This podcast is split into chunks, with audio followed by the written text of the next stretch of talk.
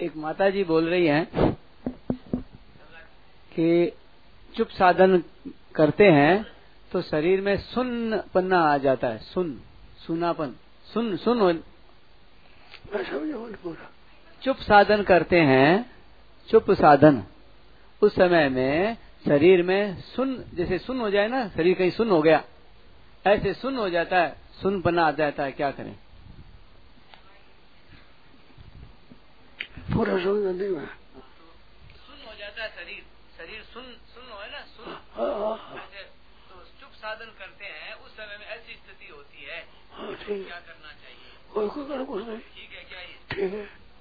परमात्मा है ये बात पहली बात ली कि परमात्मा जब सब जगह है सब जगह परिपूर्ण है तो मैं हूँ इस परमात्मा है कि नहीं? सब जगह है तो मैं हूँ इस जगह परमात्मा है। है ना? अब चिंतन करोगे तो चित्त साथ में रहेगा। निश्चय करोगे तो बुद्धि साथ में रहेगी। मन करो तो मन साथ में रहेगा। शरीर मानो तो शरीर साथ में रहेगा। मैं वो कुछ भी साथ में, जड़ता बिल्कुल साथ में न रहे।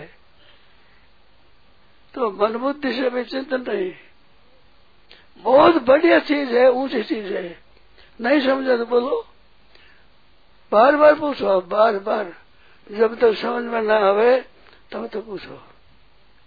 छोड़ो मत फिर। मेरे पीछे पड़ जाओ। पूरी बात ये है कुछ भी चिंतन करोगे तो चित्त साथ में रहेगा। तो बुद्धि से मानोगे तो बुद्धि साथ रहेगी। अरे कुछ भी चिंतन नहीं करोगे तो केवल परमात्मा रहेंगे। इसमें किसी को संदेह नहीं है। इसमें किसी का कोई प्रश्न नहीं है। संदेह नहीं है आपकी बात ठीक है। कोई बोल नहीं रहे वापस।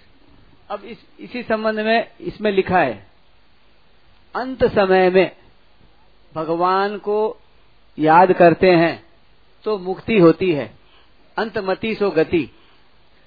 और तो यदि अंत समय मैं में कहूँगा एक परमात्मा ही है आप बात होगी तो मरो जो जीवो। मुक्ति होगी और ये क्या होगा? आप तो क्या होगा? मुक्ति के सिवाय क्या होगा? क्यों परमात्मा में स्थिति आपकी रही हो? मेरी बात को ठीक समझो समझ नहीं है तो पूछो बार बार। बार बार पूछो।